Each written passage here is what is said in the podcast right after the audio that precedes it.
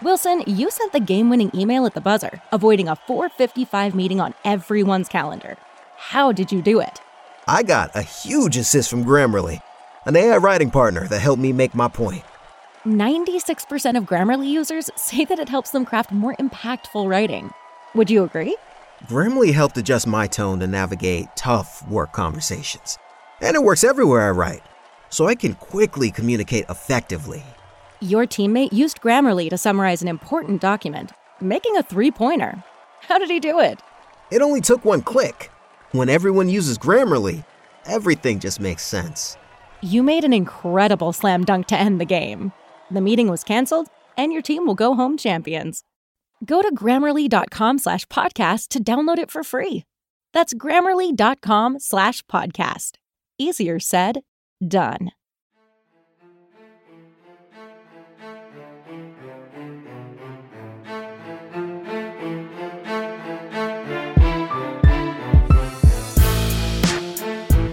Welcome to the 360 Recruiting Podcast, a podcast for OU recruitments, presented by Sooners360.com. Each and every week, we catch you up on the latest in OU recruiting, including offers, evaluations, schedules, opinions, and more. We hope you enjoy this week's episode.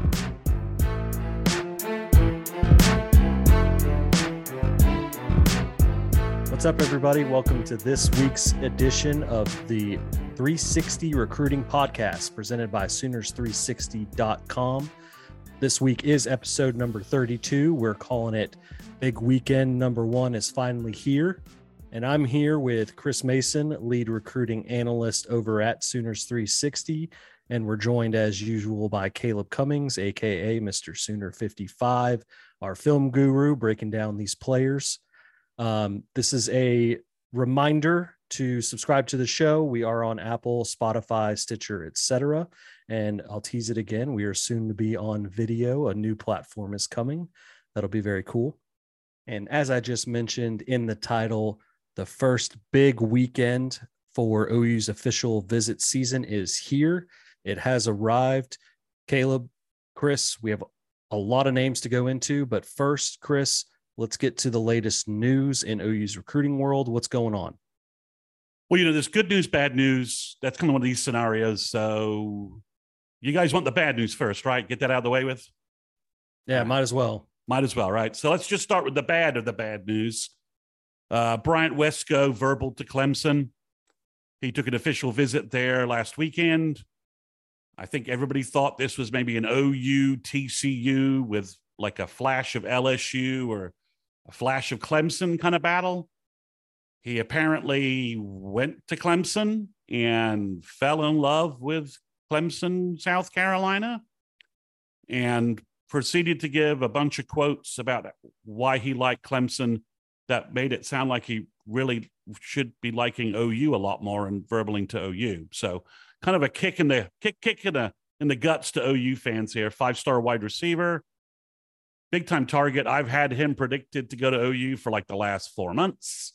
So blew that one. Um, but of course, everybody in the OU recruiting world didn't have this right. No one in the recruiting world really had this right. So this is a this is a odd recruitment decision, somewhat. So um, we'll we'll see what OU does from here. Wide receiver is it's not hard to find great wide receivers. Uh, there's lot.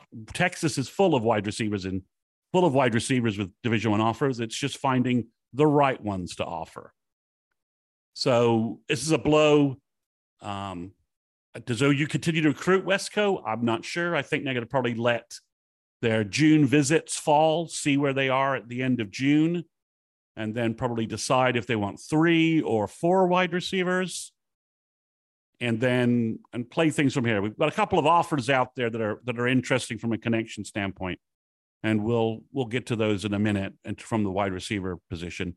Next, Clemson again. Sammy Brown verbal to Clemson, and that's not really a surprise. Clemson and UGA were the presumed one-two favorite, with OU kind of playing the dark horse role. Uh, I think for UGA, this is a massive blow. He's talking about not taking his official visits, and as of right now, there's there's no sign that he's heading to Athens, Georgia to visit. Uh, he's not going to come to OU for the barbecue U weekend. At least that's what he's saying. And and if he's not that interested in OU, I'd rather he just not come to the barbecue U weekend and tie up OU's resources and assets that weekend. So if he's locked down, and he's got lots of connections to Clemson, so this isn't a big surprise. Is it a blow to OU? Yeah, sort of. It would have been nice to at least complete the, recruit, the recruiting cycle with Sammy and have the official visit and see if that put OU in a better standing. But really, if you're talking about teams that that, that kind of took it took it in the gut gut blow from this, it's it's Georgia. He lives 35 minutes, 30 30 plus miles, maybe you know, south of Athens in Jefferson, Georgia. So the two-time national champions just lost a five-star linebacker from basically like Midwest City in terms of Oklahoma. Uh, in terms of Oklahoma, well, what's what would be like a rural community 30 miles south of south of, of Norman? Purcell, maybe. Yeah, something like that. Like maybe like Duncan or Pauls, something Pauls like Valley. Yeah, Pauls Valley, something like that. Yeah, that you know, somewhere where you would think, whoa, well, you should really lock that kid down. So that's a big blow for Georgia. It does. Uh, we're about to, we're going to talk about visitors this weekend. It does make a certain visitor this weekend much more important. And then the strangest I don't know, strange, but the the the one that really hurts, I think, is Joseph Jonah Ajonye, who we've been talking about on this pod for like months, seems to be trending to UGA.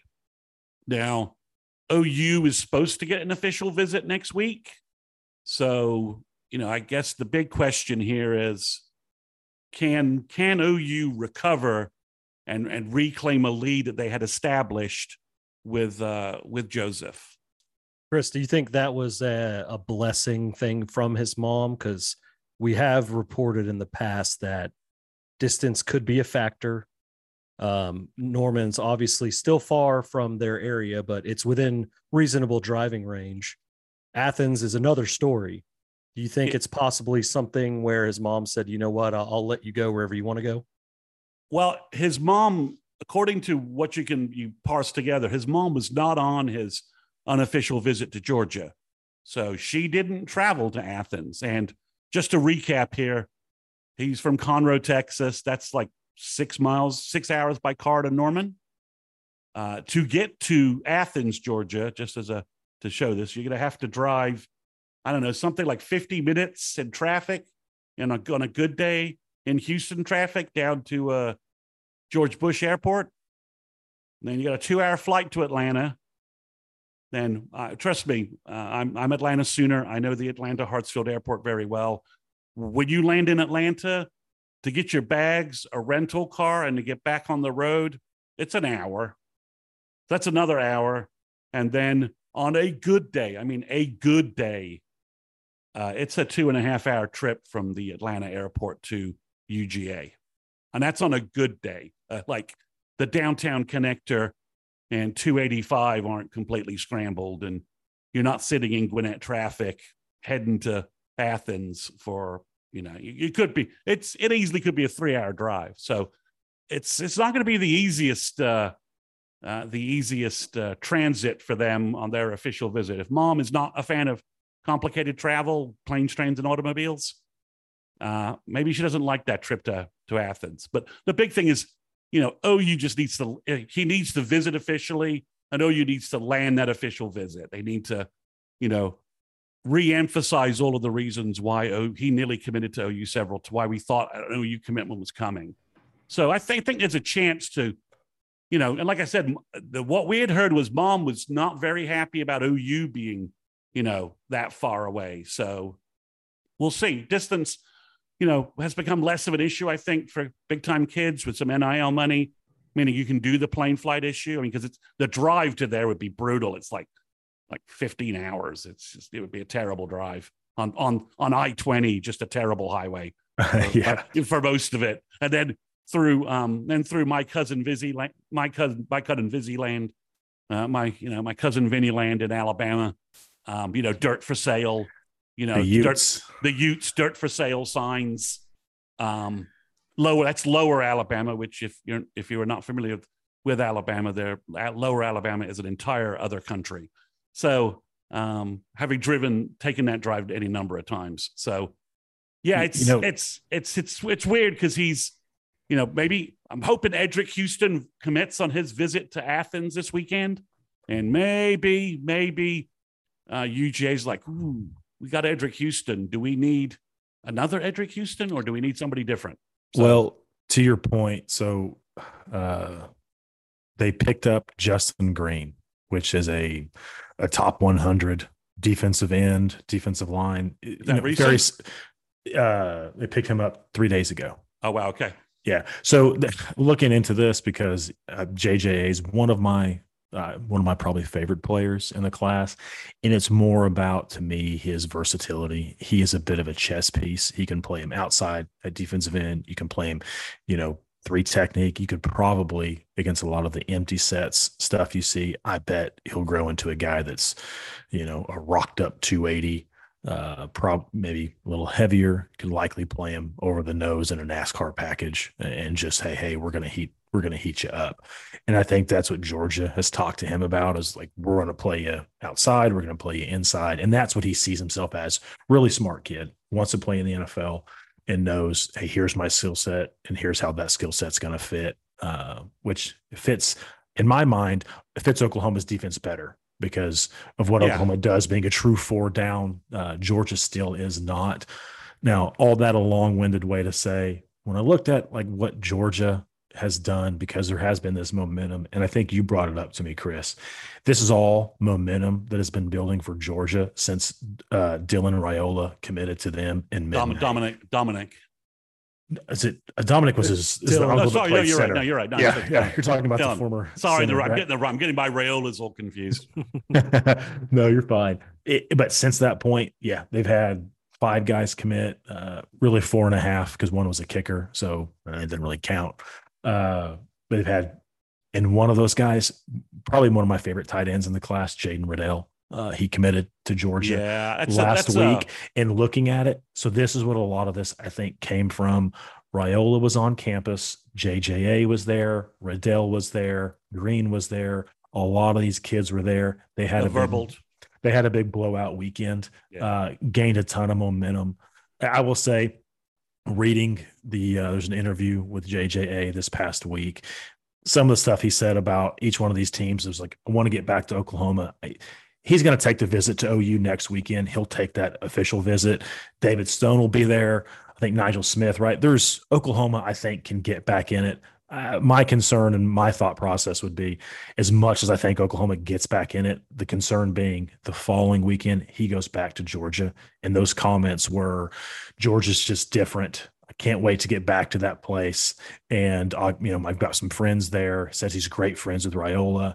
And then he did say, Mom is going with me this next trip. And so This is why we need to. This is why I need to disrupt his travel plans through our super secret um, rendition team um, that we have procured for the ability to manipulate and um, change the course of OU recruiting. So yeah, listeners know that we're we're working. You know, we have a Black Ops team at a, a secure site uh, in Matt's basement, um, ready to ready to be deployed at a moment's notice uh, to disrupt the travel plans of OU recruits heading to other locations. But yeah, it's it's. I mean, it's the big, it's the annoying thing, right? Like OU found him, they they he he blew up after the OU offer. OU sort of like, you know, hey, we found you, you're our guy. And they did a great job recruiting him this in the summer. And then like two weeks, you know, then like May 1st, UGA's like, oh, yeah, that guy's brilliant. Let's let's go, let's go steal him. And it's like, ah, stay away. He's, you know, don't you have enough guys in Georgia to recruit? Can't you just leave us this one guy from Texas that's really good? I mean, please, come on we beat we beat Texas and A and M for him. You know, go away, go away, go away. But it's tough. I mean, this this is you know we're going to talk a little bit about you know Williams Nwaneri coming up. It's the it, these are the we're now going to refer to these as these as the as the gold plated unicorns of recruiting, right? The SEC Elite. elite, D lineman, and you're Yeah. going to be fighting Georgia, Alabama. You can put Clemson in that mix. Uh, you can put Auburn in that mix every once in a while. Ohio State. Yeah. Yeah, and we're and, and we're also fighting Ohio State too, too. So Yeah, and Michigan to a certain degree. Um, if they keep if they keep recruiting like they are, so it's it's annoying. It's pre- completely predictable, and you you've got to hope that some of the connections that OU made with him come back into play, which I think is entirely possible. And maybe you hope that UGA's like you know Eddrick Houston verbals, and then you get you then you get it back on campus, and you're kind of like, well, you know, UGA kind of got, you know, kind of got you. Now two guys at his position. It seems. Yeah, like. two guys, two guys in his position. You know, we're, you know, we're we're planning on using you in the exact same way all over the field. You're going to line up next to David Stone. You're going to line up next to PJ Adebawore and and hopefully Williams Nwaneri. So I think you know there's a message, there's a play there. It's just it, for OU fans getting kicked in the kicked in the, you know, in the kick below the belt with Bryant Wesco, and then the pipe dream of Sammy Brown blew up. This JJA news was the last thing we needed. Uh, you know, and you got to, and so, you know, we're, we're recruiting off a six and seven season. Um, and, you know, we, and we've still got the David Hicks, you know, Lebbeus Overton, you know, Gabe Dindy, the Derek Moore, PTSD still floating around, even though we did get PJ and we got, you know, Derek LeBlanc last year. Um, it, it's this was not the mental health week our our, our recruiting fan base needed.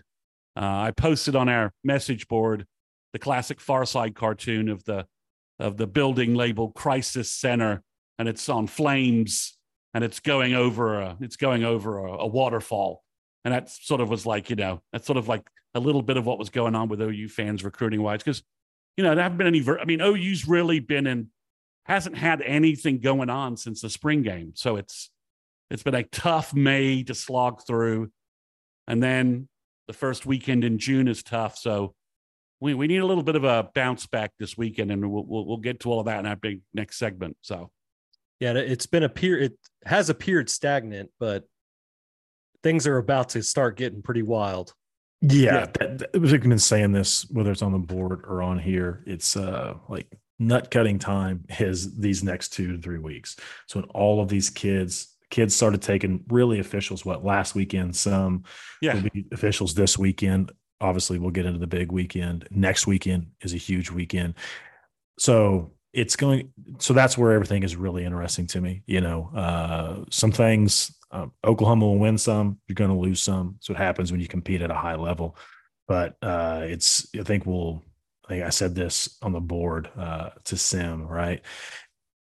Come come uh, July 4th weekend, the weekend after the 4th, I think you'll we'll all have a really good idea of where the class is going to land, what it's going to be. To some regard, I, I, think there'll be a lot of kids that make decisions or uh, begin to line up the decision, right? They're going to announce, post all the visits. Hey, you know, my my announcement date is going to be July. Insert the date, and they'll start to get all of their their graphics ready and, and, and all that stuff that the kids do these days.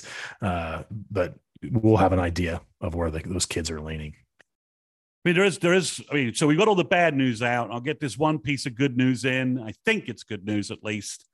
Is 2025 or 2024 tight end Devon Mitchell is announced that he's verbally committing on July 8th. Now he's visiting OU for the barbecue. He's going to go to Miami and he's going to go to Alabama. And they'll, they'll all be unofficial visits. And then he's going to make a decision. He, I think he, I think he's going to be able to reclassify, which will give OU their tight end for 24.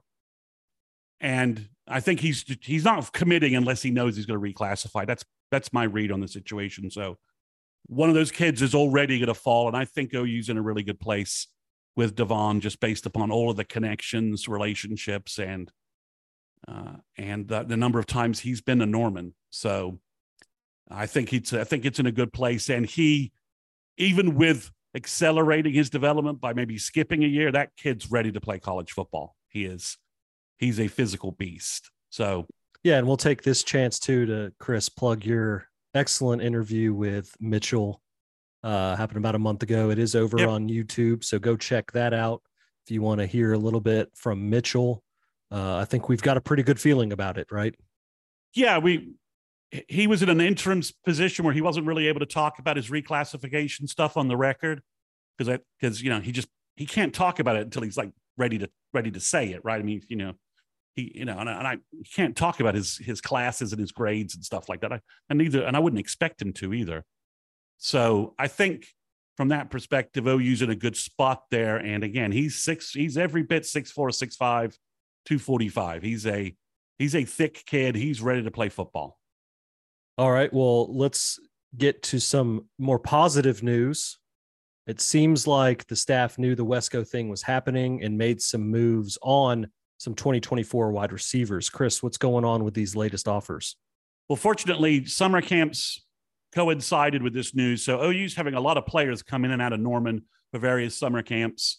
Very impressively, Mike Hawkins and Kevin Sperry are attending a lot of those camps. So a lot of the wide receivers are getting to work with OU's future what future QB core.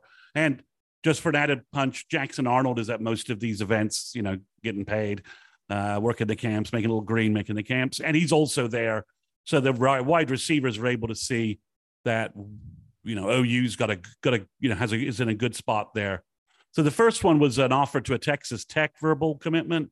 His name is Ivan Carrion. I believe that's how you say his last name. He's about six six, maybe 200, 205 pounds. Uh, big receiver.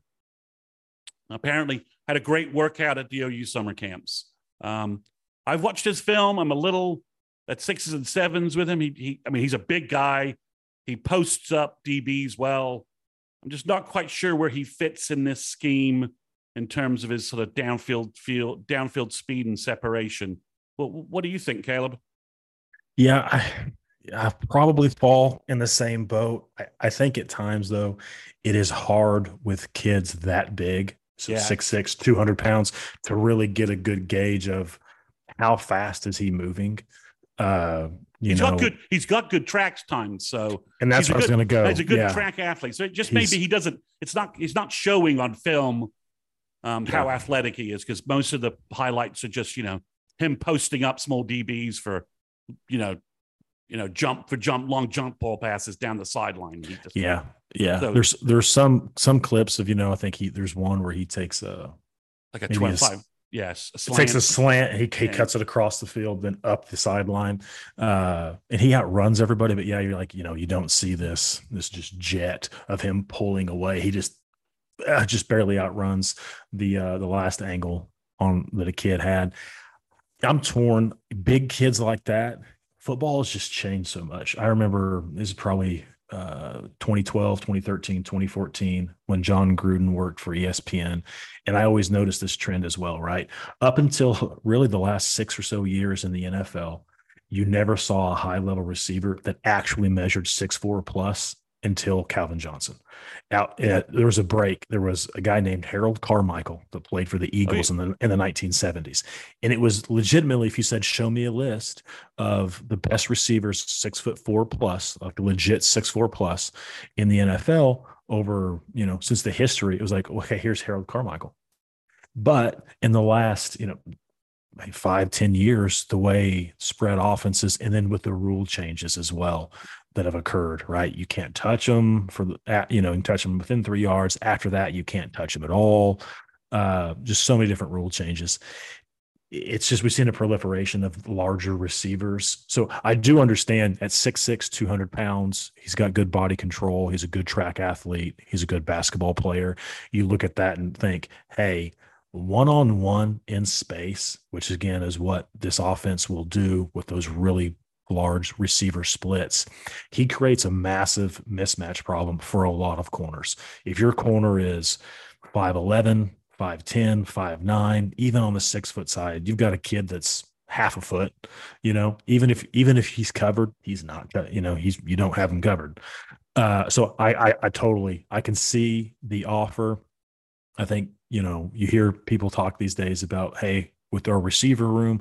We want it to be, we want a little bit of everything. We don't want all five foot 10, you know, slot type guys. We don't want everybody to be six foot six, but we want to have a bit of a basketball team.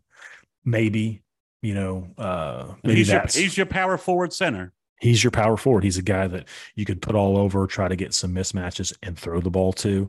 Uh, you know, I, I would say this: I I, I respect Emmett Jones, and I when it comes to receivers, I really trust Jeff Lebby. He's been around some really good ones in his time at you know uh, all over. So I would I would trust those guys with that offer. Uh, oh, yeah. I would trust oh, yeah. them. Yeah. yeah. yeah and even at even at 200 205 pounds if you look at him he looks like he can still add some good mass for sure you know maybe even another he could be 225 and not blink an eye and then that's where I think is it is it Bradley, the receiver at uh, Texas uh, Tech? Yeah, Jerand Bradley. Jerand Bradley, right? and he's I think six six two twenty or so. And that's the thing. To your point, Matt, guys that are six five six six at two twenty, they're still really lean. Uh, I think uh, you know what is the kid played at Galveston Ball and then uh, Texas A and M. Now he's a Pro Bowl Mike, wide receiver for the Mike Buccaneers. Evans. Mike, Mike Evans. Evans. Yeah. Yeah. yeah I, he was, you know, I think he's 225, 6'5, and looks yeah, like a real, easy, really easy. lean guy. Yeah. Yeah. So, you know, there's obviously a connection here um, because he's verbal to Tech. So I'm pretty sure Emmett knows him, recruited him, and offered him earlier in the cycle when he was working for Tech.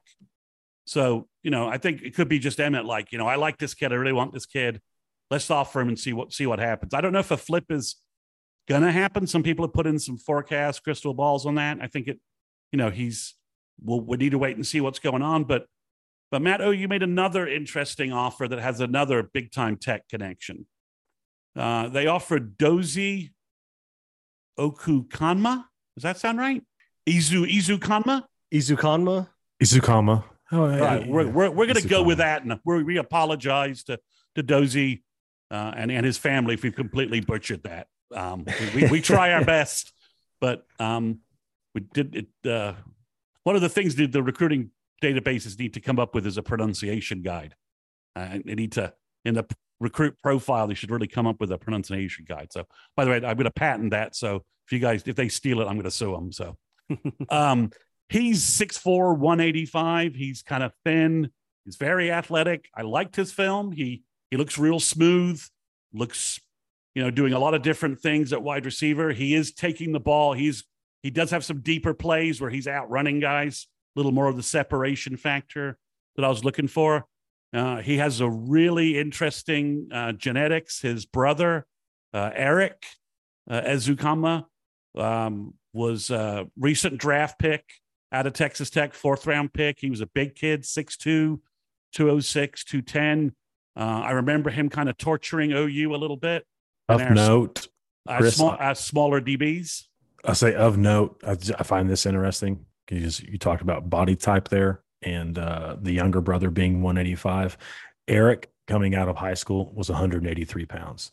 Yeah. He put on. He grew to two. I think he his draft profile. He weighed 209 redraft, so he gained sometimes some guys are right. They just gain lean mass easier. Yeah, and uh, he might be one of those. And he looks really he looks good on film. I mean, it's not hard to imagine him being 6'3", 6'4", 205, 210, and having that kind of silky gliding, um, you know, just that that easy athleticism that we like from Zion Kearney so much. So that's an interesting offer. Again, Emmett, uh, I trust Emmett Jones. Again, Texas is full of guys like this, right?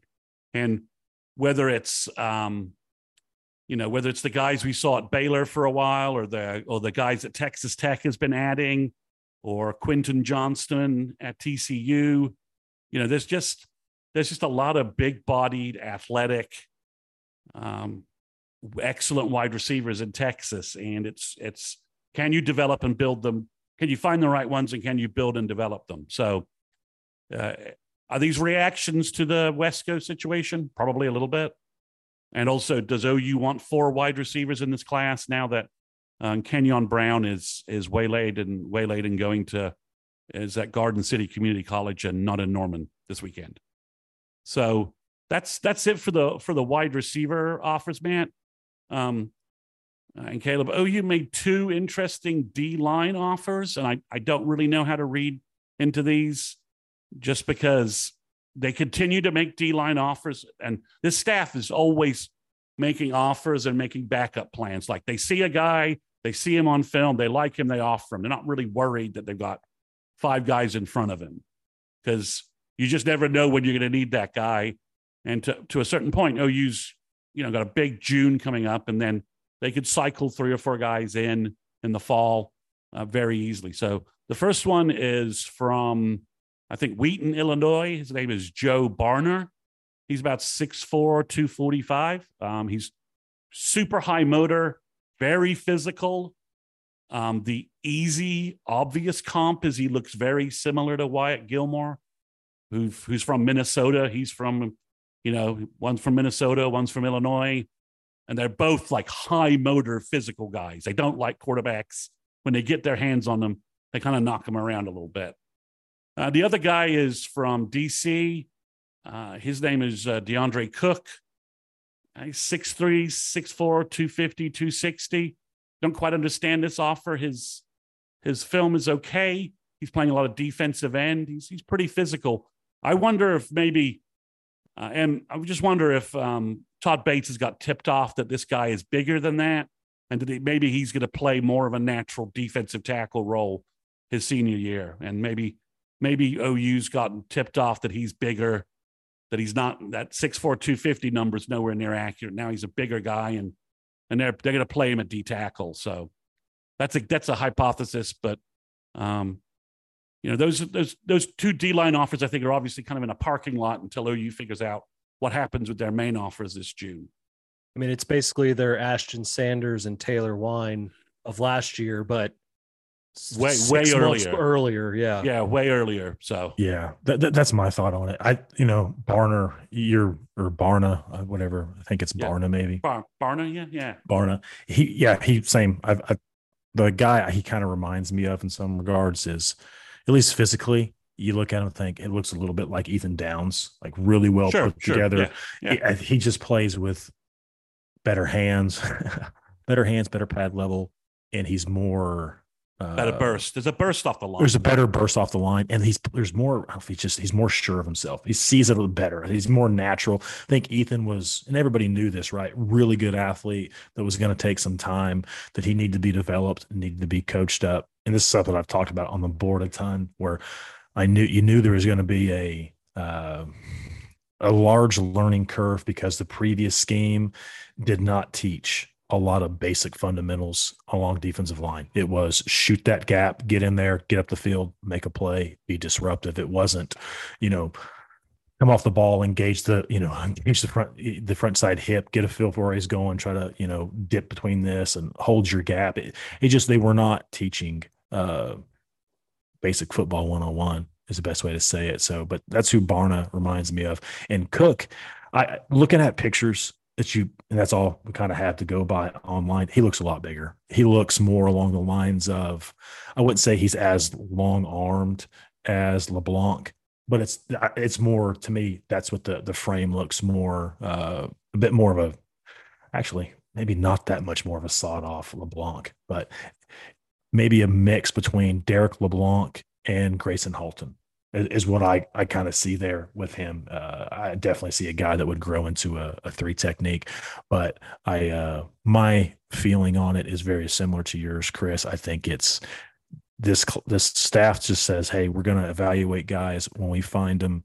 We're going to make a decision: can you play or not? We're going to make the offer. We're not going to, you know, sit around and just talk to you, hold it. We know maybe we're going to need you down the line, so let's let's do that." I, for me, watching this spring play out has reminded me, you know, we had whatever it was, four or five years of Lincoln Riley. And so you were able to pick up on how they put together the board, how they attacked it, who they evaluated, and then what their process was. You knew they were going to try to, you know, they were going to pull up the the rivals 100 and they were going to offer all those kids and they were going to try to get them in for spring get them to commit immediately uh, and there was a lot of that this staff, I think in some regards, I am at least, I'm still learning because this is the first full real cycle, right? Yeah, it is. It is. Still learning how they attack things, you know, how they're going to prioritize their board and what they're going to go about. Because we talked about this, whether it's on the board or on this pod. There are some positions where uh, you're looking at it and being like, I have zero idea how many kids they're trying to take or what's going on because there's four or five or six for what I think is three spots, and they're in the top two or three for all of these guys. So yeah, it's still learning how this staff recruits. Yeah, well, but I next, think that, yeah, that's a good point. Go ahead, man. Sorry. Well, this next little part kind of still plays into that, but yeah, um, there's a, a, group of 2025 offers that came out of these summer camps. Um, again, establishing relationships, recruiting early, recruiting often, getting offers out to these guys, building your board, building it deep.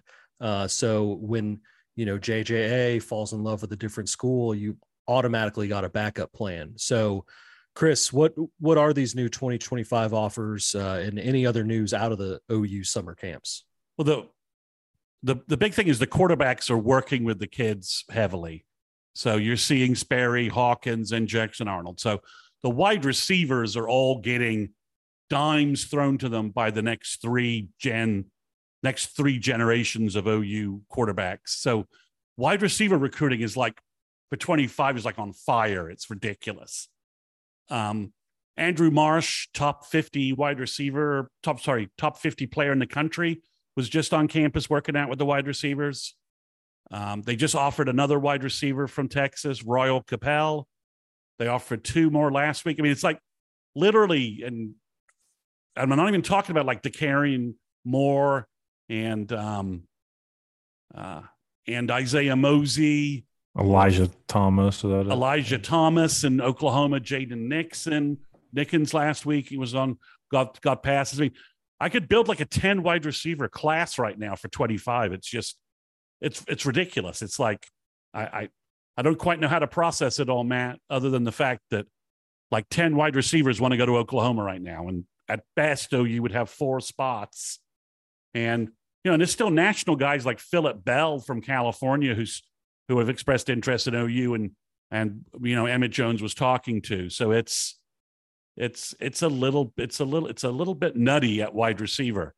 And then they offered a tight end from Nebraska again for 25. And I thought the 25 tight end pool was pretty big anyway. Uh, Chase Lofton from the from Nebraska. He's like 6'5, 210, and apparently had a great summer camp. And he's a 25 player, so I'm not really that worried about his his weight at this point. And then he's from off- he's from Nebraska and he's a tight end, so OU had yeah, to offer him. Yeah, apparently we offered every tight end from Nebraska other than the the kid that ended up going to Nebraska. Um, the the wide receiver, the wide receiver, the guy wanted to be a wide receiver whose name escapes me. Oh, no one could oh, figure out. Oh, Malachi oh. Coleman. That yeah. would be Nelson Coleman. Was it Coleman? Yeah, Coleman? it was Coleman. Yeah, sorry. Uh, you're right. Good, good pull there, uh, Caleb. Um, so they offered him. So I don't quite understand that offer. Again, it's just more. You know, Caleb said, "Can't understand what's going on with offers." But I mean, again, it's just like see elite athlete, see how he works out, see how coachable he is, offer him. You know, if he's uh, if he's got if he's if he's worthy of an offer, just make an offer. Don't don't make an offer. Don't second guess it. So and they know it, these guys aren't going to commit on the spot. Yeah, exactly. So that's the that's the little bit of the the recruiting visit, no recruit visit rule before committing that helps you make offers and not worry about um, getting too many early verbals. Then they offered a really interesting running back from the Dallas area, Michael Turner Jr. He's a 2025 running back. And we're I'm, I'm, digging in to see if I can find this. I, I think he's the son of NFL running back Michael Turner, who starred with the Chargers and the Falcons, uh, the Turner burner, uh, who was a great running back at Northern Illinois, like 5'9, 230. Just a just a bowling ball of a of a running back to tackle. So his son's a little smaller, at least right now he is but um, he's looks really good on film. Looks really natural. Looks really good. So, and then Bill Bedenbaugh has has made has just feasted on this this camp session more than I've really ever seen him before.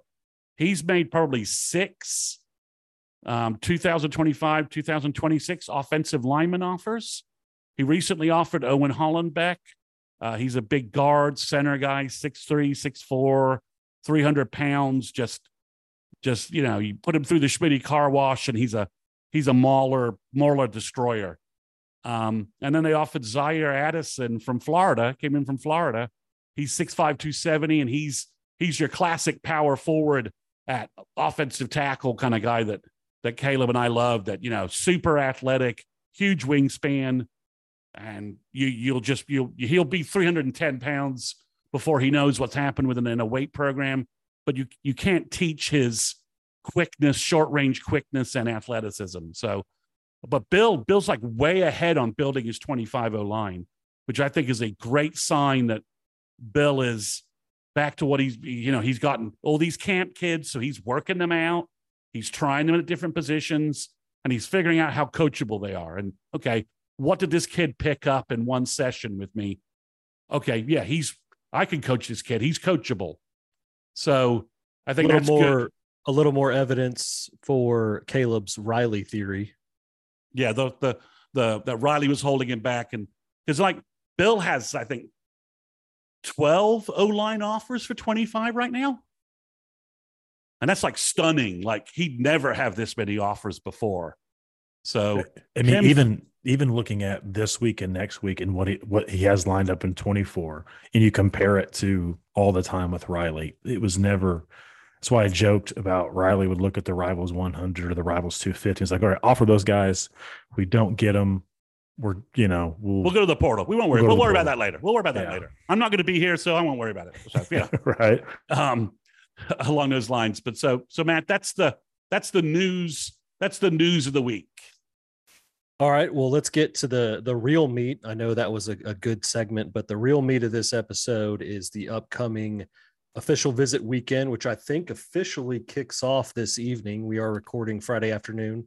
And I just watched. Uh, while I was well, was going. on, I just watched a Twitter video of Marcel Williams uh, seeing all of the swag OU left in his uh, hotel room and all of the custom uh, welcome to Oklahoma. He looked like he got like a bunch of welcome to Oklahoma handwritten cards from support staff members and there's a there's a fat head of him on his bed and, in an OU jersey. So it's it's on. Marcel Williams is in from California and he was he based upon his Twitter video, you can only go, you know, you can't read too much into that. He's pretty excited to be in Norman with all the swag they've laid out for him. All right, so yeah, they're showing up. It's a, a 48 hour ish event uh, for their official visits. Chris, let's just do let's just jump right in uh, with the weekend breakdown and maybe start. You know how how did this weekend turn into an offensive line weekend? Speaking of Bill Bedenbaugh, Yeah, it's it's funny. It was it was originally going to be just um, Marquise uh, Easley and um, Weston Davis and Jason Zandamela, which would have been a great threesome to recruit. But now Eddie Pierre Louis coming in, and there's things are starting to get a little smoky there with with Eddie on this visit. Apparently, as suspected, uh, Lewis Carter really wants Eddie to be uh, to be a Sooner. So that that's an interesting factor to watch in this because Lewis Carter verbal to OU without a lot of visits. I think he was there in Norman like twice for he took an unofficial and he took an official and that was it. He was he was by he he went to the uh some he went to a Under Armour event in Tampa and and and told everybody that he wasn't committing and then he committed.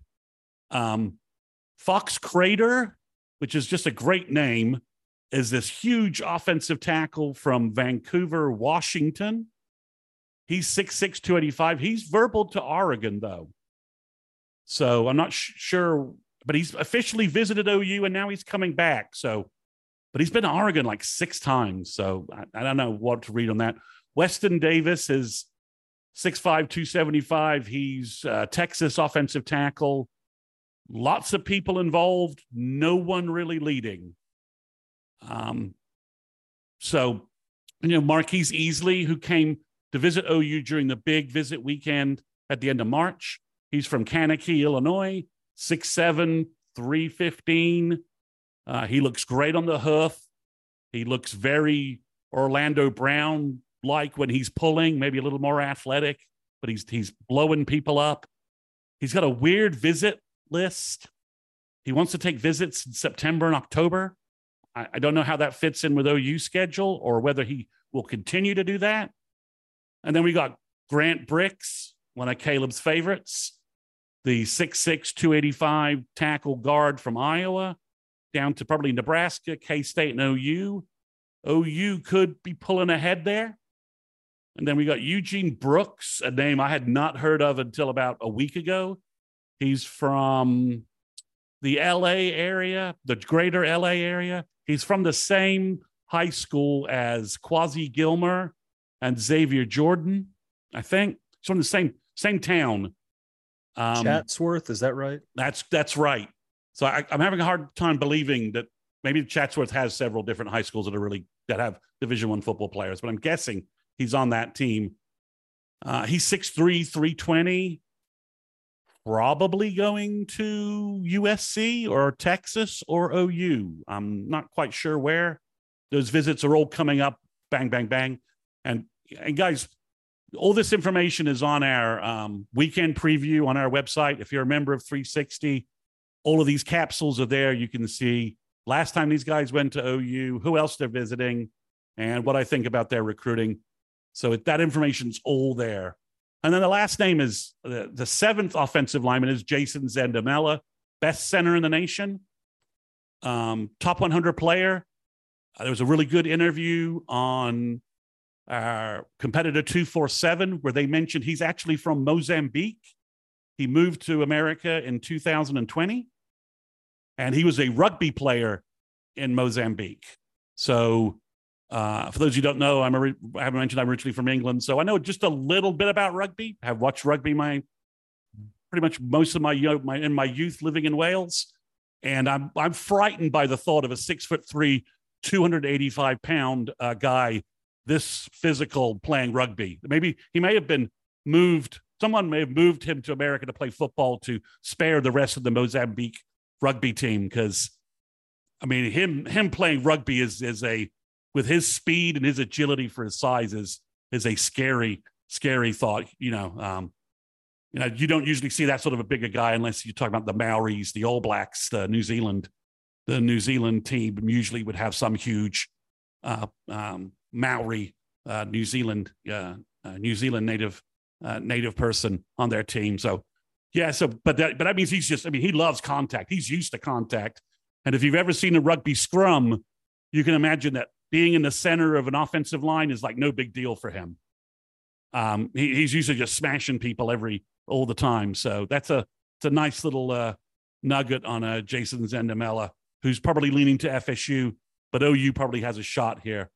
So, so Caleb, if you could only have if you could only have three of these guys, because we've already got Isaiah Autry and and another one of our favorite sort of man crushes, Casey Poe, looks like he's going to be heading to Norman this month as well. If you could only have three of these seven guys to one of them, you can imagine just for the sake of this discussion, imagine they get Casey Poe. Which three guys do you want? Hmm. That is a difficult question. Uh, Matt, be thinking the same thing. I'm going to pose it to oh, you as well. Wish it was four because I, would like to see them take six. When you well, I think I think Zandamela is kind of the the the fulcrum there, right? You yeah, so Zandamela, you take six. That's what I, and that's what I think. That's why I want to take six. Is because I so want. We'll put Zandamela in a parking lot. All right. Okay. Well, Brix has to be a part of it. I think Brix is okay. one of the better players in the country. Uh, you know, and and then, I mean, actually, it's not that hard. Uh, you have to have, and I would take probably Marquis Easley. Uh, you know, so is that my three? Is uh Zandamela? I'll go no, ahead and add Zend- I'm putting Zandamela in the parking lot, right? Because okay, because if you can have four with Zandamela, so you got to pick three guys. Oh, yeah. So it'd be Brix.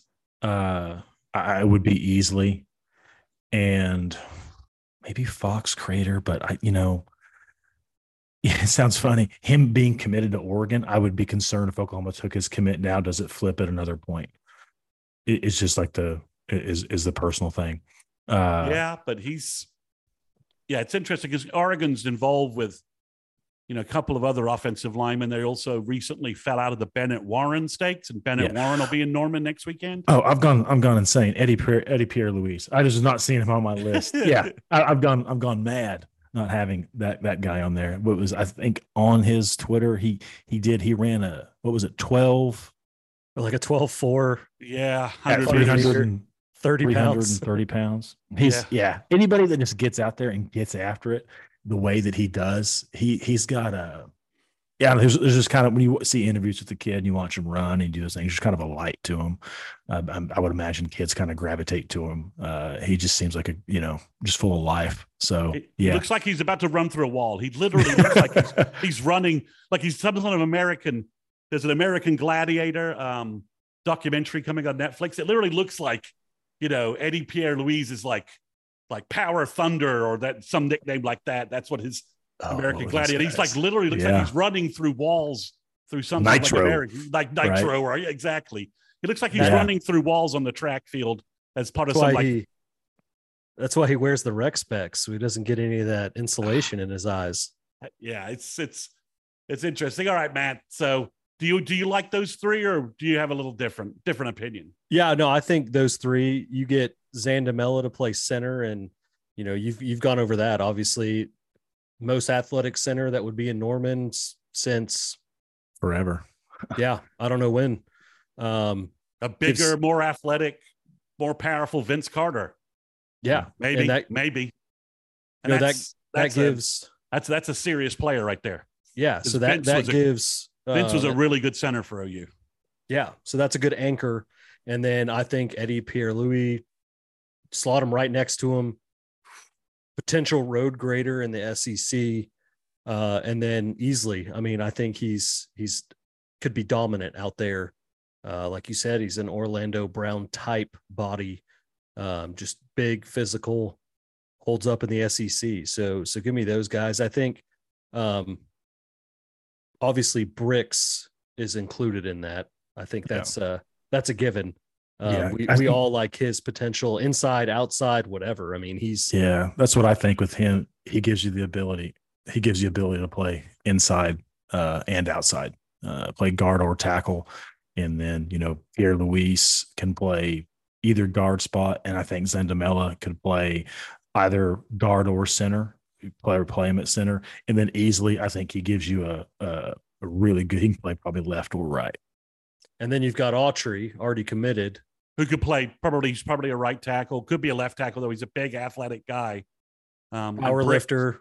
Yeah, Brix is the same thing. And then, you know, and if you still are able to get Casey, I mean, if you could land Casey Poe, Zandamela, and um, Eddie Pierre Louis or Grant Brix, that's a that's a man eating interior uh, offensive line for Bill to to to tools for Bill to build a a monster O line from. I mean, if regardless of conference, regardless of opponent. yeah, I mean, really, exactly. I mean, you know, because you know Eddie Pierre Louis is he, I mean, he's 6'3", 320, 330 right now, and he's just he's just a big guy. It's not bad. He doesn't look sloppy or heavy, and and then you've got the other guys are all gonna could be built up into monsters.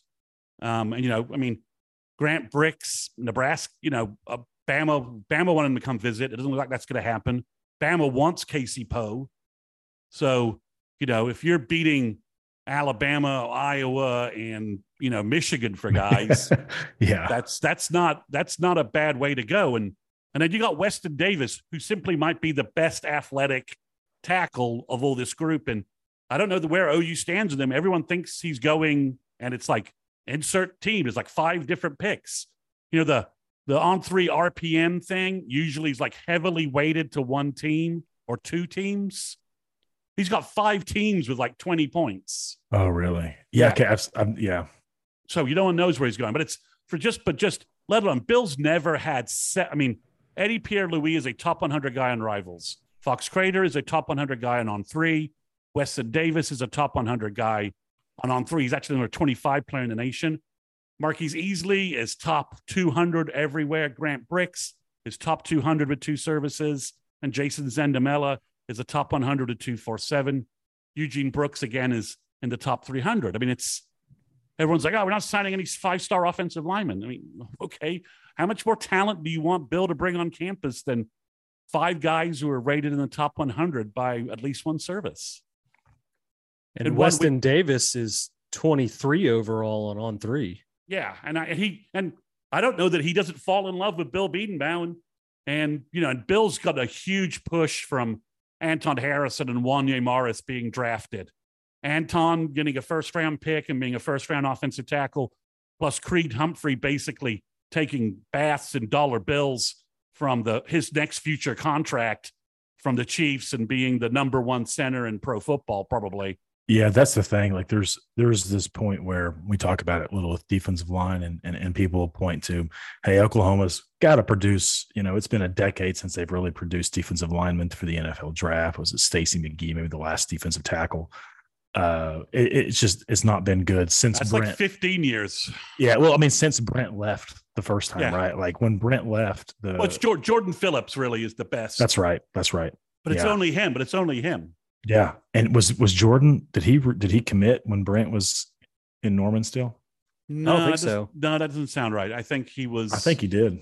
Well, he, Did he? might have. It was. It's close. It's close. But you're right. He's uh, even even with it's only Jordan Phillips. But you're right. The the O line pedigree. Orlando Brown getting paid Yeah. by Cincinnati, and Orlando Brown is a Bill. Jordan Phillips was a product. 2011. Jordan Yeah, okay. Phillips committed in 2010 and was a 2011 signee. So yeah, he So- committed to Brent Yeah. Venables and Jackie Ship. was well, Jackie Ships. The last time Jackie Ship signed a meaningful defensive tackle for us. Yeah, uh, Um, but that's that, that's the thing that Bill has going for him right now. You know, Pro Football Focus in the last couple of weeks tweeted out, "Hey, here's our here's our top rated player at each position from this past year. Top right tackle was Lane Johnson. The top left tackle was Trent Williams. The top graded center in the league was one Creed Humphrey. You know, and and of course Bill only coached one of those guys, but for for the University of Oklahoma to have effectively three of the top five offensive linemen in the NFL is absurd. And I think it's something they can lean back on and be, hey, you want to look for O line U, this is it. yeah. And, I think and Ben Powers Orlando- just got paid, right? No, He Ben did by got a the huge, got a huge check, and then obviously Orlando Brown got like five Brinks trucks from Cincinnati. So it's, I think you're seeing. Okay, Bill's offering who he wants, right?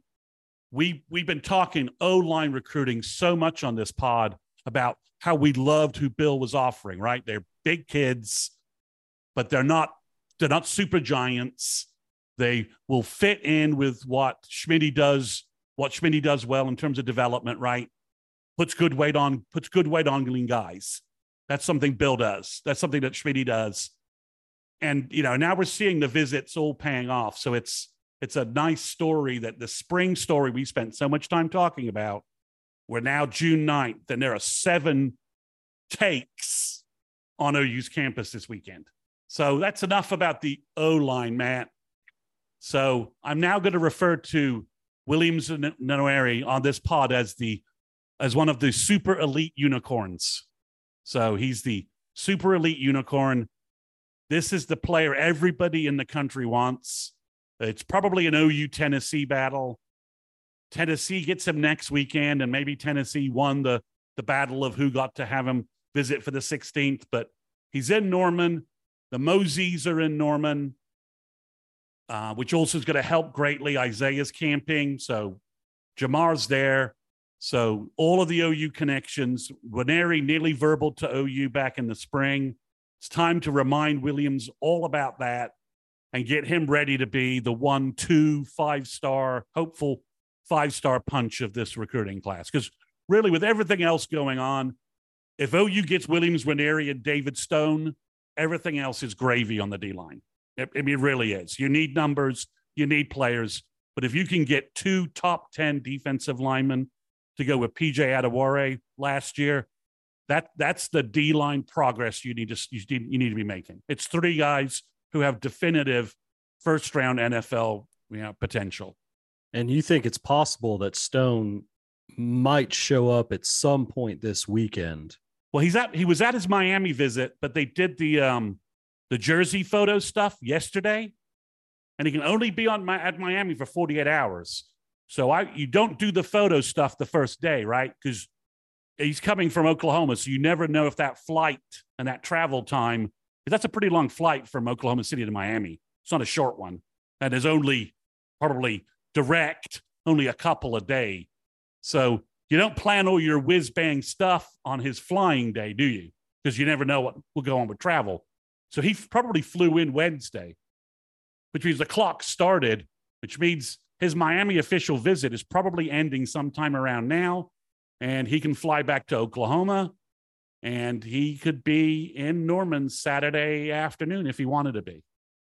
Which with Nwaneri on campus, that's obviously what the Well, OU we- we coaches need- are probably pushing for. Yeah, we need David and and Nwaneri to just have a quick talk and decide. You got the outside, I got the inside. Like you know, like the remembering remember the Titans. You know, I'm Mister Outside, you're Mister Inside, and you know just and just uh, decide they're going to take care of that and and uh, and, and be Sooners. Um, but yeah, I mean it's it's a huge visit. He's he's the number two player in the nation in the nation for crying out loud. He's he's the number one D lineman in the nation. I mean, if OU could land him next to Adebawore and PJ.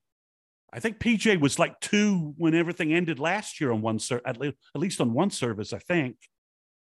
So if you could have those two guys, and then David Stone is is is top ten everywhere except on three, screwing around with his rankings, taking him from like fifteen to sixty four back to seventeen. And I don't know quite And there's and there's still a Koye out there that will And be deciding still- later. and there's still a Koye deciding later, and you still have JJA on campus.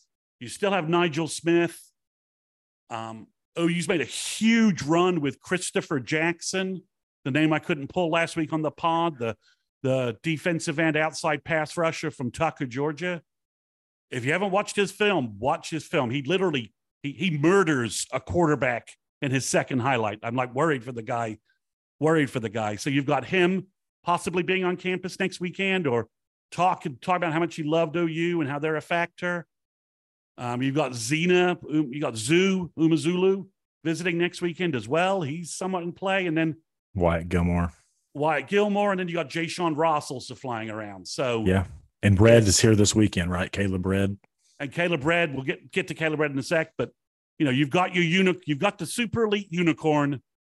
Um, if you can close or come close to closing Nwaneri this weekend, it, it would be huge for OU. I mean, and then in fantasy lands, you know, if ifs and ands can be pots and pans, Williams Nwaneri, you know, closes everything down and never visits Tennessee, and and Caleb and I are, you know, smoking cigars and drinking champagne on next week's pod.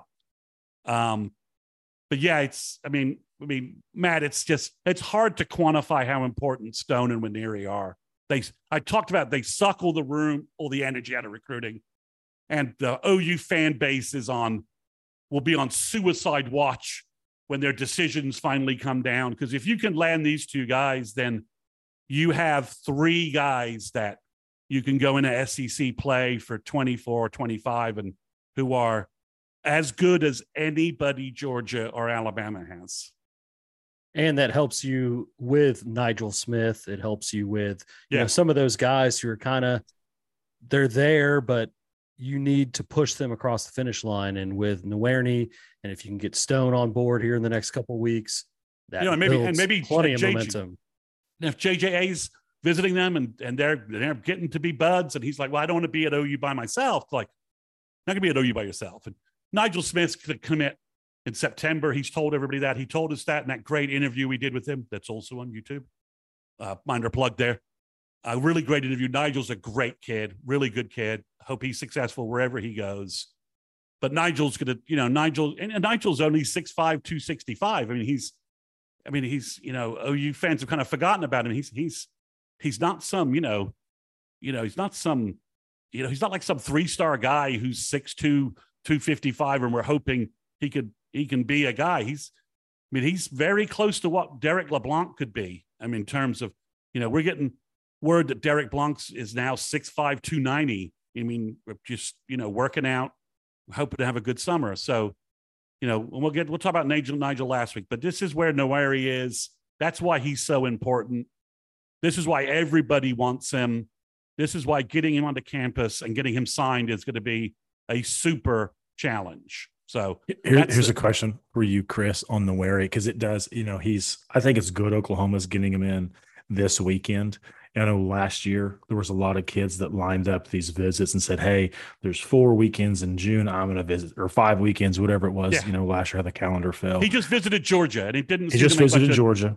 Not much He'll of a dent. He'll be at Oklahoma, and then he'll follow it up with Tennessee, and then he'll follow that up the last weekend with Missouri. Yeah. And you know, last year there was word coming out. Some of those kids they thought it was a great idea, and they got into like visit three, and they were like, "Man, this is not like anybody that's traveled a lot for business. It's not you know when you're young and you think, hey, it'd be fun jet setting and going across the globe. It is for about this this long. You know, it, Yeah. it's not, it's it it becomes tiresome. Uh, so I'll be interested to see how that unfolds. And the other part, I'm I'm curious. Do you think it's possible he Oklahoma because of the Mosey relationship and you know a lot of his ex teammates now on staff in various roles in And Norman? he, he's camped at OU last year. This is a long term relationship he has with the OU staff. Yeah. Do you think it's possible they could get him back in for the July event? And the reason I ask, he still has the. Yes. Yeah. I don't know if it will happen. That he has Oregon visit, that Oregon visit's out there in September. late September, which I'm would tell you sure. he's probably not going to decide until October, which seems like not the best idea. I don't think I, I don't I don't we'll see. He's one of those guys where you know I could see him sitting down visiting OU and deciding, all right, I had a I, I like Tennessee, but OU's where these are the relationships, these are the people I trust, and his parents also saying these are the people we we trust to take care of our kid. And NIL money plays a big role in all of this, but at some point, you know, pa- parents still still play a big role, either positively or negatively, and so I, I wouldn't shock me if Nwaneri did not never made that Oregon visit and he makes a decision this summer and just wants to focus on his senior year, wants to graduate early and just and just, you know, this is the summer make, you know, his parents say, come on, why are we why are we heading out to Oregon? You, you know, we're not letting you go out to Oregon anyway. You're not going that far. We're not letting you go that far anyway. So why are we wasting our time doing this in the middle of your football season and your academic season, right? Your Yeah. I mean, kids who actually care, you know, kids who enroll early, I've got to care about academics. You know, I, the Danny Okoye interview I had, uh, you could tell academics was a big focus for him. So, because he's going to he's going to graduate early. So I- it's, I think that's where it all fits, and it's it's going to be crazy, but you know, in June with I think Nwaneri, but it's it's it's a 50-50 split. I know that Steve Wiltfong thinks Tennessee's ahead, but Nwaneri's not been to OU for a while. So Tennessee's fresh. OU gets their big refresher, and, and I'm hoping they put put some distance put some distance out there, and and hopefully when Nwaneri decides to make an early decision, maybe like early August, come back for the party at the Palace, maybe, uh, and do that. So, so that's so. Todd Bates and, and Chavis, other than Caleb Brad, could spend all their time with Nwaneri. So can Brent other than uh, guy we're going to get to in a minute. But Jay Valai is going to be a little busy. So um, Jay Valai's got three big cornerbacks, well, two big cornerbacks coming in, and then a, a name OU fans are going to be very familiar with. So first, it's Kobe Black, the five-star cornerback from uh, from Waco. I thought he was maybe trending more towards an early decision. He's now talking about like seven visits and like seven schools in play. So I don't have any read of what's going on here. Uh, well, I, it's it, maybe, but maybe not. We'll have to just see. Texas really thought they had him locked down, but it's like this Bama visits and LSU visits and Oregon visits. So we'll see what OU can do here. OU's got some connections here, and Jay Valai does a good job building personal relationships with cornerbacks. So, and he's been recruiting Kobe for years. So then interesting, like we just mentioned him, Marcel Williams is on campus. We know he's visiting. He's from LA. His brother, Max Williams, was a DB several years ago and plays for USC. He's from USC, um, former Pipeline St. John Bosco. He's a big cornerback. He looks great on film. He's one on one. They isolate him and he just shuts folks down. Probably USC OU battle straight up. And can OU convince him to do something different than his brother? Interestingly enough, the third player is a is Eli Bowen, who is Peyton Bowen's younger brother, and lots of schools are trying to tell him that he needs to do something different, break away from his brother and go somewhere else. And OU is like, you know, we want you to be a Sooner. Um, so it's it's interesting. I'm shocked he's not verbaled earlier. It wouldn't sh- if this if he if he doesn't pull something soon after this OU official visit, wouldn't shock me if he actually does decide to go somewhere else. But of course, if I was a school, I'm not sure I would trust that that commit, right? Um, being Peyton's younger brother. So Yeah, Valai Um, needs uh two two different magic potions this weekend. yes, don't One- don't follow your brother. Yeah. Hey, hey, follow follow your brother. Don't don't don't don't listen to what I'm telling Marcellus.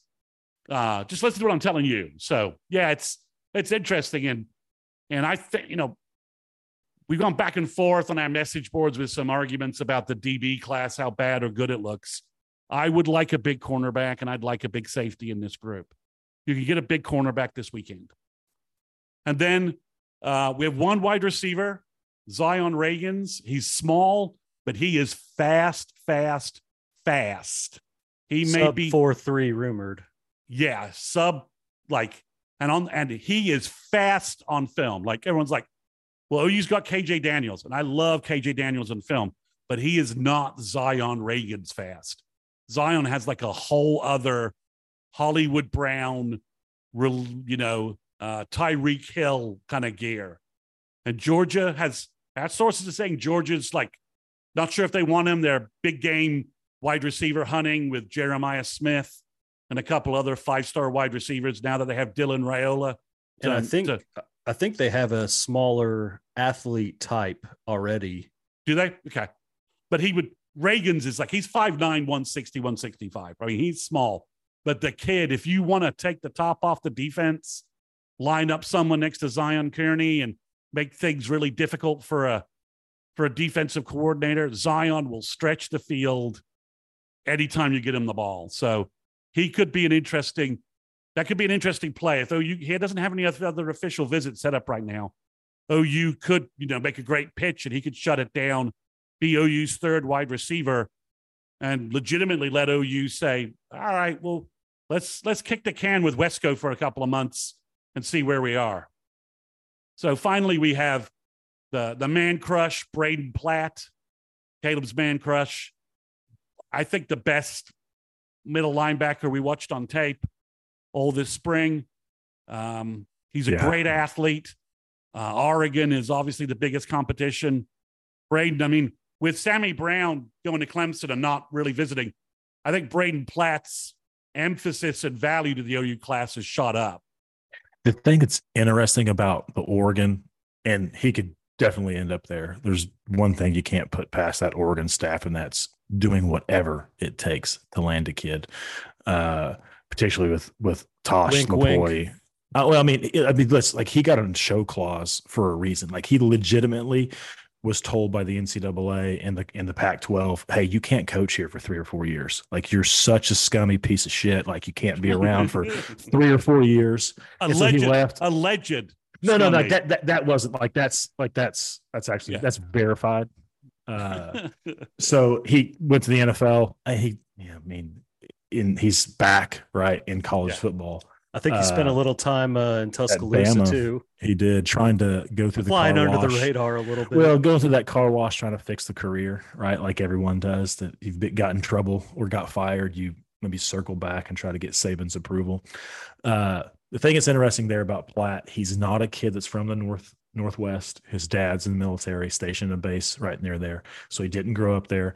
And then you know, track is a really big deal. He is. We talked about this last pod. He's one of the top he's one of the top throwers. He, you know, it's so it's javelin and shot put, shot put being his, I think, best event. Uh, one of the top in the nation, particularly for you know all of high school this year, but you know as a junior he was among the top. Looking at tra- you know, in, Oregon is a great track program. They're not known for throwing events. Uh, they don't have any kid in the top 100 in shot put right now.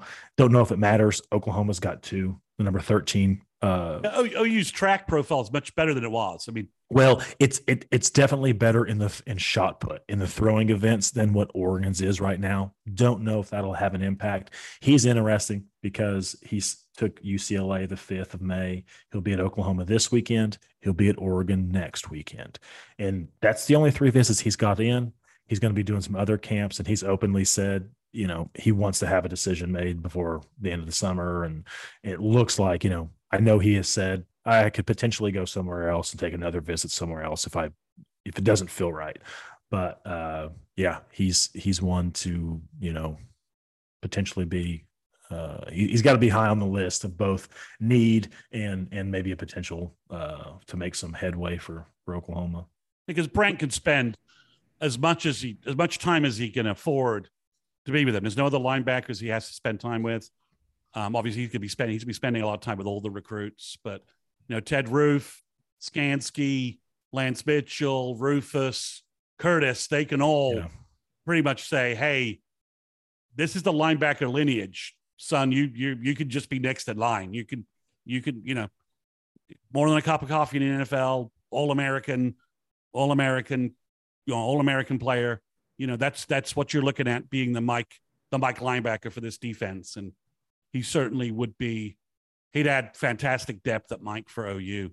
The the the the poor guy who's at the last of this list is is Caleb Red. He's he's a three star. He's he's buried behind you know five stars, five stars, top 100, top 100, and he's really good. He's from St. Louis, DeSmet, where OU's had success in the past. Uh, he's 6'4, 215. That's what he's listed at. He's got really good film. He's really active. I just don't know with Danny Okoye and and Jayshawn Ross and Umeozulu and um, Jackson. Jackson from Georgia, and you know, and again, um, uh, whether where he fits in the scheme, whether he whether he's, but he's a really good, he's a really good athlete. He's he's going to end up playing Power Five football somewhere. That's that's that's my belief. Um, we'll just see where where he fits and where where he is this weekend. So that's the that's the the list of players. Now there's there's something out there. I can't. Again, we don't. I have no info on this, but other sites are listing Caleb Beasley. Other sites aren't. I don't know what's going on. He's not listed on our player uh, capsules on our site because it seemed unsure. So maybe he shows up and there's some, and we're waiting for the social media evidence to prove that. And maybe OU and Caleb are just going in different directions, and he's going to stick with uh, the Tennessee commit. So that's uh, that's the long big weekend. Do you guys have any questions about any player or or anyone or anything about anything else that someone I didn't hit on? Well, I'm wondering, maybe this is a question for Caleb.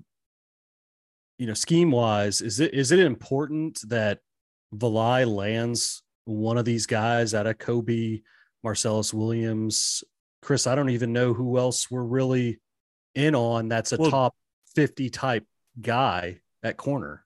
Nobody. I mean, Devon Jordan. Devon Jordan is is the other big cornerback. And he's going to be a fast riser. I mean, we believe that. Yeah, we yeah we that's. I mean, yes, I think he's going to. offered ran Yeah, great his- track his- times this spring. yeah. Yeah, I mean, yeah, he's it's. But to your point, you know, if you know Newcomb, I think is underrated at the t- in the top two hundreds. Um, OU still recruiting Michael Patterson McDonald and Eli Bowen. You know, so it's it's kind of a group of guys around five eleven or shorter. So yeah, you'd love to have a six one six two cornerback. And again, I'm going to say again, I want a big safety with some length. But so yeah, so there's those are, those are the names. Yeah, this is a big weekend for Jay Valai. Next weekend is not going to be as big for him. He the it's going to be a bigger safety weekend. Um, you know, I think Devin Jordan is probably coming in, so that would be his biggest guy. So yeah, this is a weekend, you know, and and really OU needs to figure and OU and Eli Bowen need to figure out what they're doing because it's it's as as as uh, Caleb said, it's getting to nut crunching time. If OU somehow made a massive move with both Kobe Black and Marcellus Williams, like, hey, we could get both of these guys. Yeah, hey Eli, it's time to it's it's it's it's time to decide if you're going to follow your brother or not because with Devin Jordan, we have three guys for for for three spots, and that would be no no musical chair for you. Yeah, I, I think a lot of that does come down to where probably Oklahoma feels they are with Devin Jordan. Uh, you know, it's hard to tell sometimes with some of these kids. They've gotten Newcomb committed. I think he's a really good player. Uh, in some ways, I think Marcellus Marcellus Williams and Newcomb are a little bit alike. I really like. I, I think I really like Marcellus Williams. I, I think guys with his pedigree, his background, his skill set, they just really excel in Brent Venables' defenses guys that have come from really good programs, been coached at a really high level, been around the game as much as he has, and have that kind of football IQ. And I don't mean to say he's not like a fantastically good athlete with good size, because I know he's listed at 5'11, 180. He plays bigger. He plays like he's six foot, six foot one, uh, and does everything really well. I mean, he does all the little things particularly really well. Uh, I think he'd be a great fit. The thing with Kobe Black, uh, and I applaud him for this. I hope kids like when Nwaneri and, and others don't figure this out. But there's a trend of if you are a five star defender, particularly the longer you run your recruitment out into October, November, December, the greater your asking price can be from an NIL standpoint. Like, you know, you just see that as the season gets going and some coaches and some staffs are struggling here and struggling there. And and Texas, Texas is Texas is not off to a great start in recruiting. Oh, okay, I didn't. I haven't paid.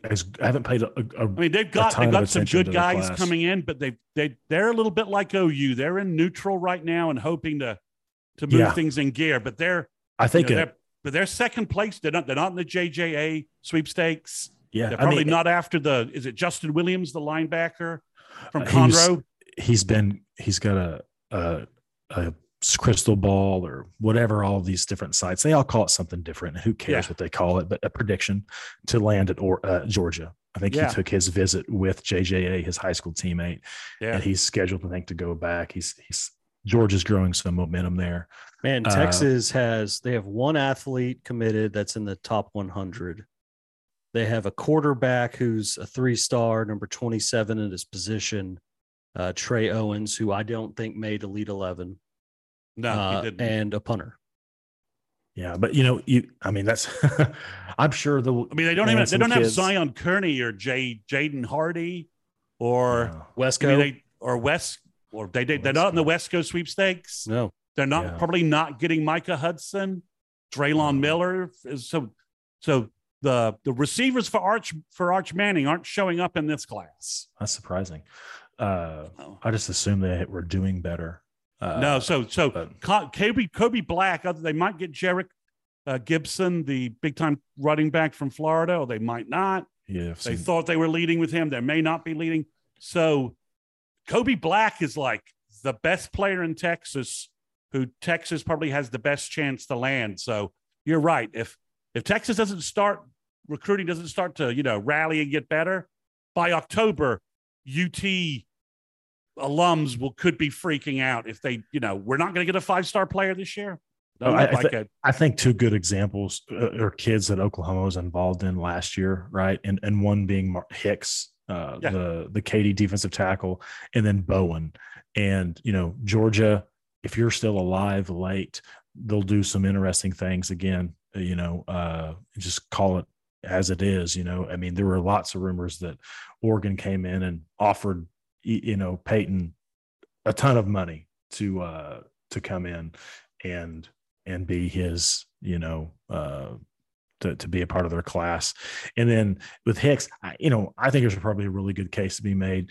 If texas a&m has a great season as a good season and they're going along and they don't need that momentum in recruiting. You know, there were a lot of rumors going around that, you know, some boosters and some folks in power decided like, gosh, you know, we've got to do something to stem the tide, get it, you know, to change the narrative around the program right now. We'll spend whatever it takes. We'll give whatever job it takes to give to a, a parent, you know, to get, to get Hicks in this class. Uh, so, you know, I think Black, the longer he runs that out, the more, uh, you know, I'm sure, you know, Texas being a good example. If if they dropped Oklahoma and they dropped uh, Alabama and they're set in midseason, they've got three losses and they're four and three, you know, or you know, uh, whatever. Oklahoma State seems to have their number. Maybe they, uh, you know, maybe somebody's willing to throw a little bit at him. Yeah, I mean, it's. I'm just saying that you know they're they're they're they I initially thought like, okay, he's going to Texas. Everyone thinks he's going to Texas, and then he's got these seven visits planned. I'm like, okay, and and like I said, he's the he's the he's he's Texas's super elite unicorn right now. He's the guy they need because they're not going to get a five star wide receiver probably.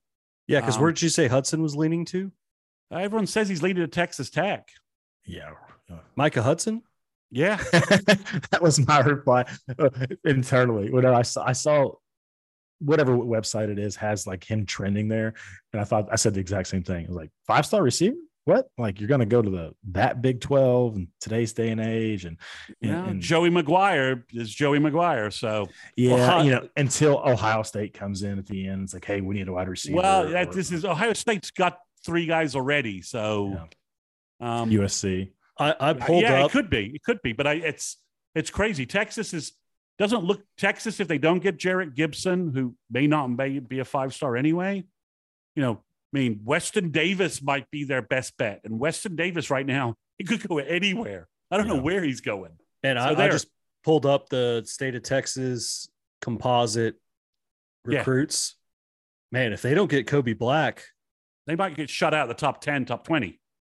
That's amazing. That that guy that's committed now, Hunter Madden or Madden, is 17. Yeah, yes. If I mean, still top 100 guy, but if that's the only guy in the top 20 that looks like, I mean, you've got an LSU commit, you've got an Ohio State commit, you've got Kearney, you've got uh, a guy, Corian Gibson is is yeah, hundred that- percent to Clemson. Uh, Wesco, Clemson, Philisame, Florida, DJ Lagway, Florida, Taylor Tatum, OU, Michigan.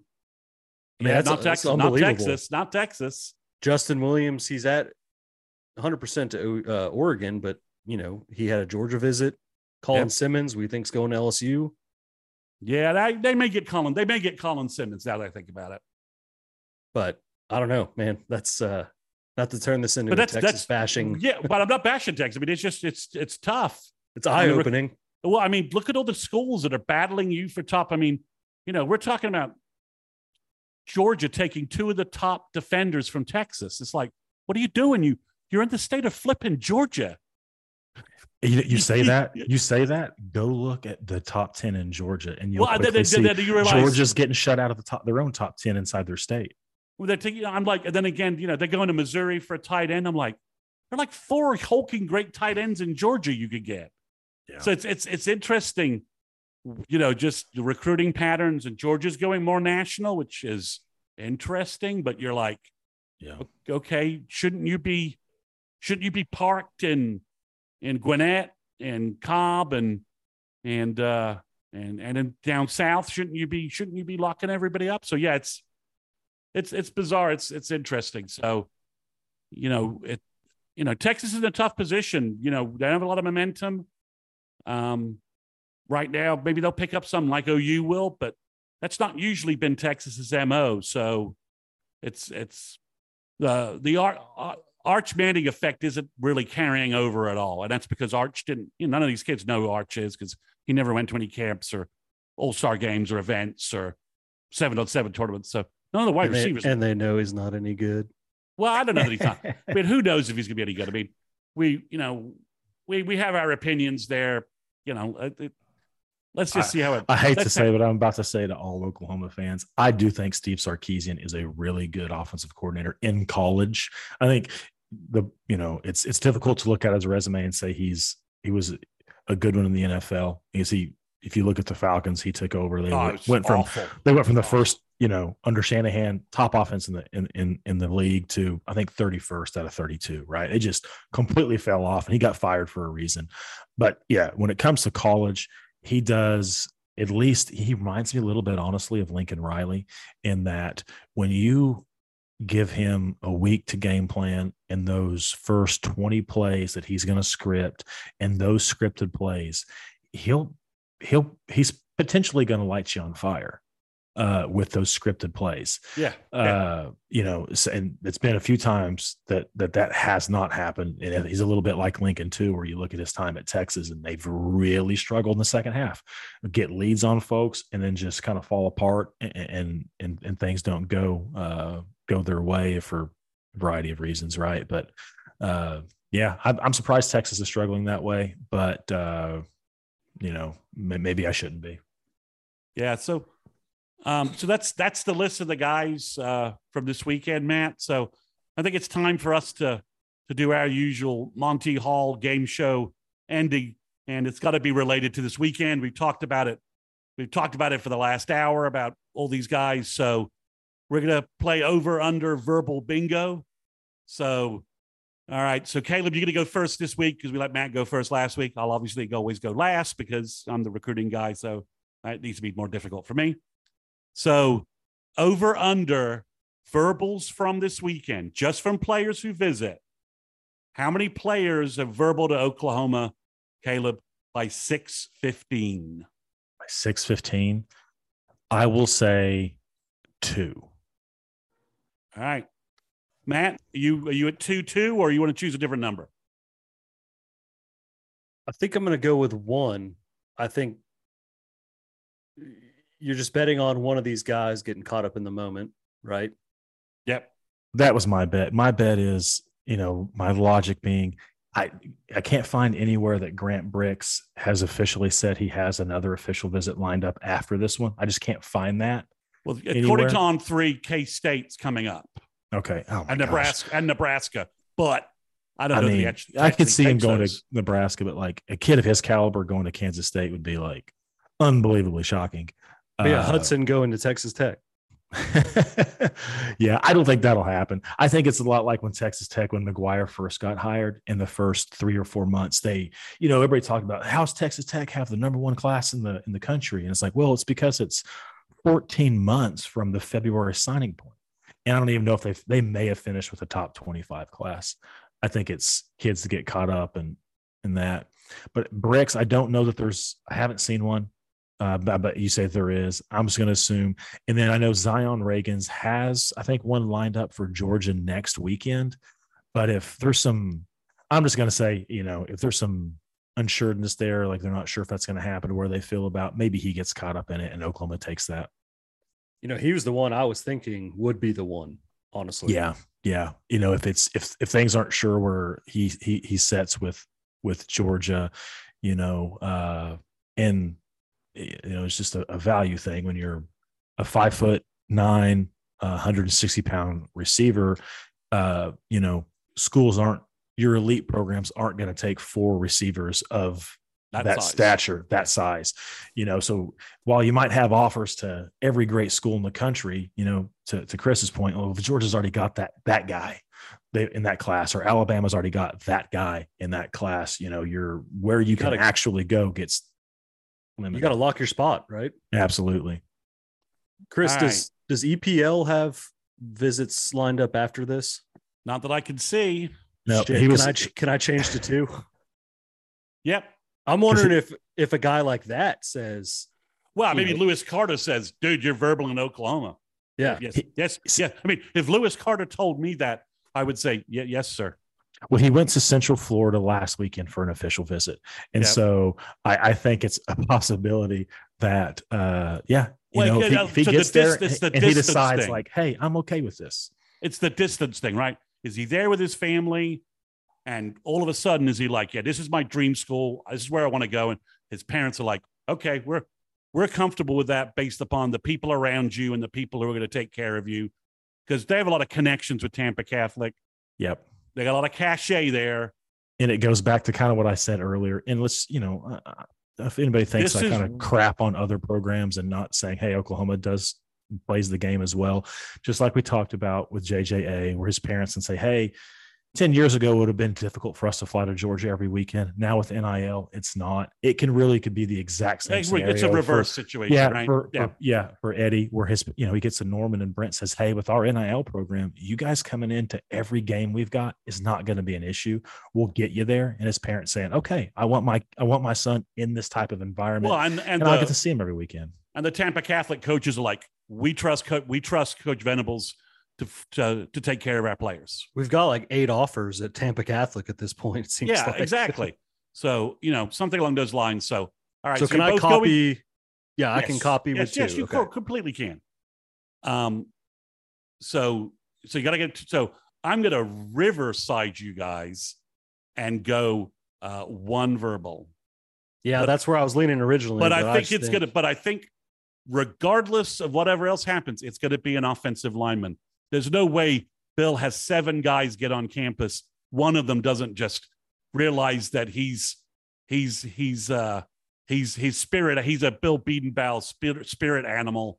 And he's gonna he's gonna he wants to maul and kill. And and bill is the guy to to to frame him into that uh into that guy. All right.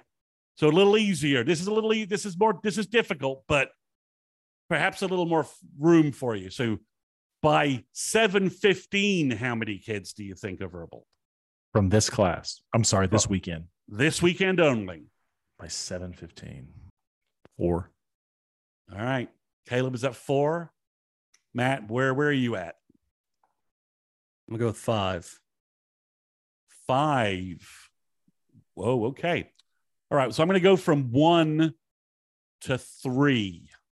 I'm a little more hopeful that some of these guys are going to Well, just call it. Chris, you right. brought up a point about, you know, and to kind of touch on, we talked about like with Ragins, where, hey, you know, each school's not, you know, schools aren't going to take three kids that are five, five, nine, 160 pound receivers. I think where Oklahoma could end up within that three range or more is when you look at, Chris, you touched on it, the amount of offensive linemen they're bringing in, you know, like if you're, if you're, I mean, Marquise Easley, he's going to take all his visits here in June. He's going, I think, Tennessee and Alabama and, and, and some others, right? But he wants to take visits in the fall. I think that plan might change if he. I think he's going to fall in love with the place. Yeah, say, I, well, I, I, I'm, You know, Bill's going to say, I got one left tackle spot left. yeah, and, and that's where I say, like, you know, I have not followed Tennessee or Alabama's recruiting extremely closely. I can't imagine it's that far off from where Oklahoma is at. Meaning that, you know, hey, if we're taking three tackles into your Oklahoma, and let's say Brix Brix is a swing guy, and you land Brix, and you've got Autry, and then you've got Caden Massey comes in next weekend, and Caden Massey wants to commit, you know, you, could let easily know, like, hey, And Bennett Warren. and Bennett Warren, like, look, you know, I that's where I think you could see uh, you know, uh, a Brix or Mus- a musical the musical chairs all of a sudden like yeah i want to be with bill i'm not Yeah. i'm not letting i'm not letting the guys next week take my spot Yeah. And my assumption would be knowing this staff that they're going to be open and honest with kids like, hey, here we want you. There's there's, you know, here's how many guys we're taking, and they're all coming in these next couple of weeks. So take your time and think about your decision. But just know that, you know, if you're Marquise Easley and you know, we get a phone call from these three guys and you call us the day the day after that, we can't take you. you, you call us middle of august it ain't going to be there Yeah. let alone the middle of october all right so i'm going to say i said three right Yeah, one to three. one Yeah. to three all right 915 Caleb. Let's go. Hold on. Give me uh five. same number huh No, I, I was five earlier. oh sorry you went up one you going went up one right I was giving Jay Valai a little a little bone with that one, thinking All he could maybe get one of these guys. I think I'll I'll just go with six. I'll add one to my five. Just seems like some of these guys are just like Platt, Ragins, one of the cornerbacks. Yeah, I would like to change. I would like to change the six.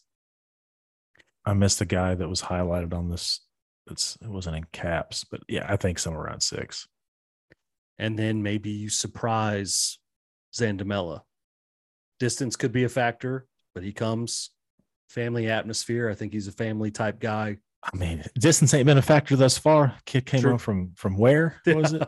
Mozambique. Mozambique. yeah, That's came from. Mozambique. I mean, But you know, but I mean, again, you know, uh, uh, presuming he moved with his family, I don't know his circumstances, but you know, that's that's a you know that's a different that's a different so you know it's a different dynamic in what they're looking for, right?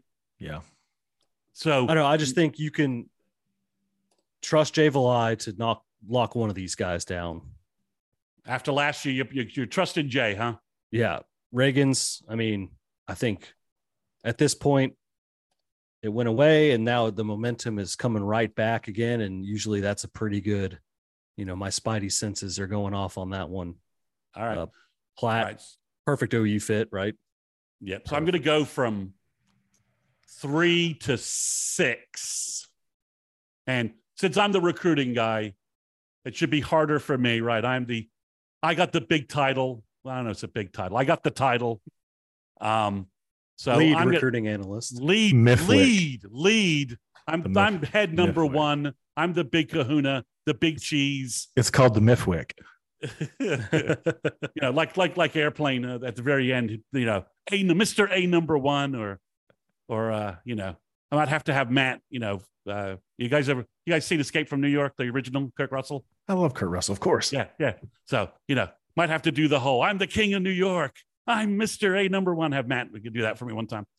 Uh, Um, I'm, a, I'm a little too young for that one. I don't have you not seen? You've not seen Escape from New York? nope. All right, we would. We, we if we ever hit like doldrums, we may have. It's to do- actually, it's actually realistically, you know, It is New York. It I was is right. say historically, like you know, you read about like how that got shot, and it was hey, crime was unbelievably bad. that and that and Robo that and RoboCop are in so are so are so Yeah. biting. So you Well, gotta I watch this. Terminator. Pli- Snake Plissken is such a great character. But we may have to do movie review time for you if we get really in the doldrums or or oh, okay, everybody did not pick OU that we thought. So this isn't a recruiting pod. It's Matt. What did you think of Escape from New York? or we have 26 commits by August. and we're, we're like September, October, like okay, Faith, Williams Nwaneri, verbal to OU. In terms of a James Bond movie, who is he? he is he is golden. He is Goldfinger. Um, something along those lines. You know, David Stone. David Stone is Thunderball. So, um, you know, so so uh, you know, so so I'm going to tell you who I got. So I got. I think Eddie Pierre Louis somehow ends up in Norman. Don't ask me why. He doesn't have like a lot of Power Five visits. OU's the best school, really going after him. They already have Lewis Carter on campus. And he just, I mean, Bill just could turn him into just a destroying machine. Grant Brix, same thing. Offensive lineman, he fits in with Bill. He's he's from Iowa. He's not going to Iowa, but he just he just I mean he's 6'6", 310 pounds, right tackle, right guard, destroying people for Bill. Then I think OU wins Williams Nwaneri. I think they win Marcel Marcellus uh, Williams. I think somehow just that works in OU's favor. I don't think they get Eli Bowen. I, I just there's something odd about that. I think they get Zion Ragins and they get Braden Platt. And if they get those six guys out of the 13 players visiting, that is one damn good weekend for OU fans by by uh, the middle of uh, September. Yeah, panic over, right? All right. you've got your elite defensive line. You've got two crushing offensive linemen. You've got a Hercules looking guy at middle linebacker. He can throw the javelin. He probably can wrestle lions. Um, was, he, I think he was like third in the state in wrestling as a sophomore and didn't exactly wrestle. wrestle. He's like he's like Hercules. He's like a he's like a blonde Nordic uh, looking Hercules guy uh, because he's got kind of the big blonde curly hair, right? Wasn't he? No, that's uh, Brown with his. Uh, I thought Sammy that, I thought, Brown. thought Platt was. No, you're right. Brown. Sorry, wrong one. All right, but Brad Braden Platt is like Hercules, and then you've got, you know, a wide receiver sub four three possibly. Okay, sign me up. I don't care how big he is. Yeah. I'll you know, him. that's I'll take him. So you've got two backbones of your future, three backbones of your future defense at offense. Uh, you rushing a quarterback, stopping the run, and covering receivers, and then you got a two two offensive line pieces, three offensive line pieces with Autry. You're in a great shape moving forward. So yeah, I mean, if that's the six they get, you know, yeah, I mean, that would be a great that would be a great finish. And that's that's that's only fifty percent hitting fifty percent this weekend. So they've been doing they would did a little better than that in June last year. But um, you know, with twenty four kids coming next weekend, yeah, it's next gonna, weekend's a big one. Uh, next one's gonna be gonna be really big. So, but that's right, where we'll, we are. That's where we'll be back. We'll be back next week to talk about the next weekend. A lot of names to go over there. Smaller list this week, but important names on there. Head on over to Sooners360.com to uh, we've got a visit tracker, uh, social media tracker going uh, for these guys. Uh, we'll have some insider notes hopefully in the next few days on offense and defense. Uh, so head on over to the board, check that out. Uh, we'll be updating that all weekend. Um, and again, reminder subscribe to the show. We are on Apple, Spotify, Stitcher, etc., and soon to be on YouTube. And we hope to see everybody around the water cooler.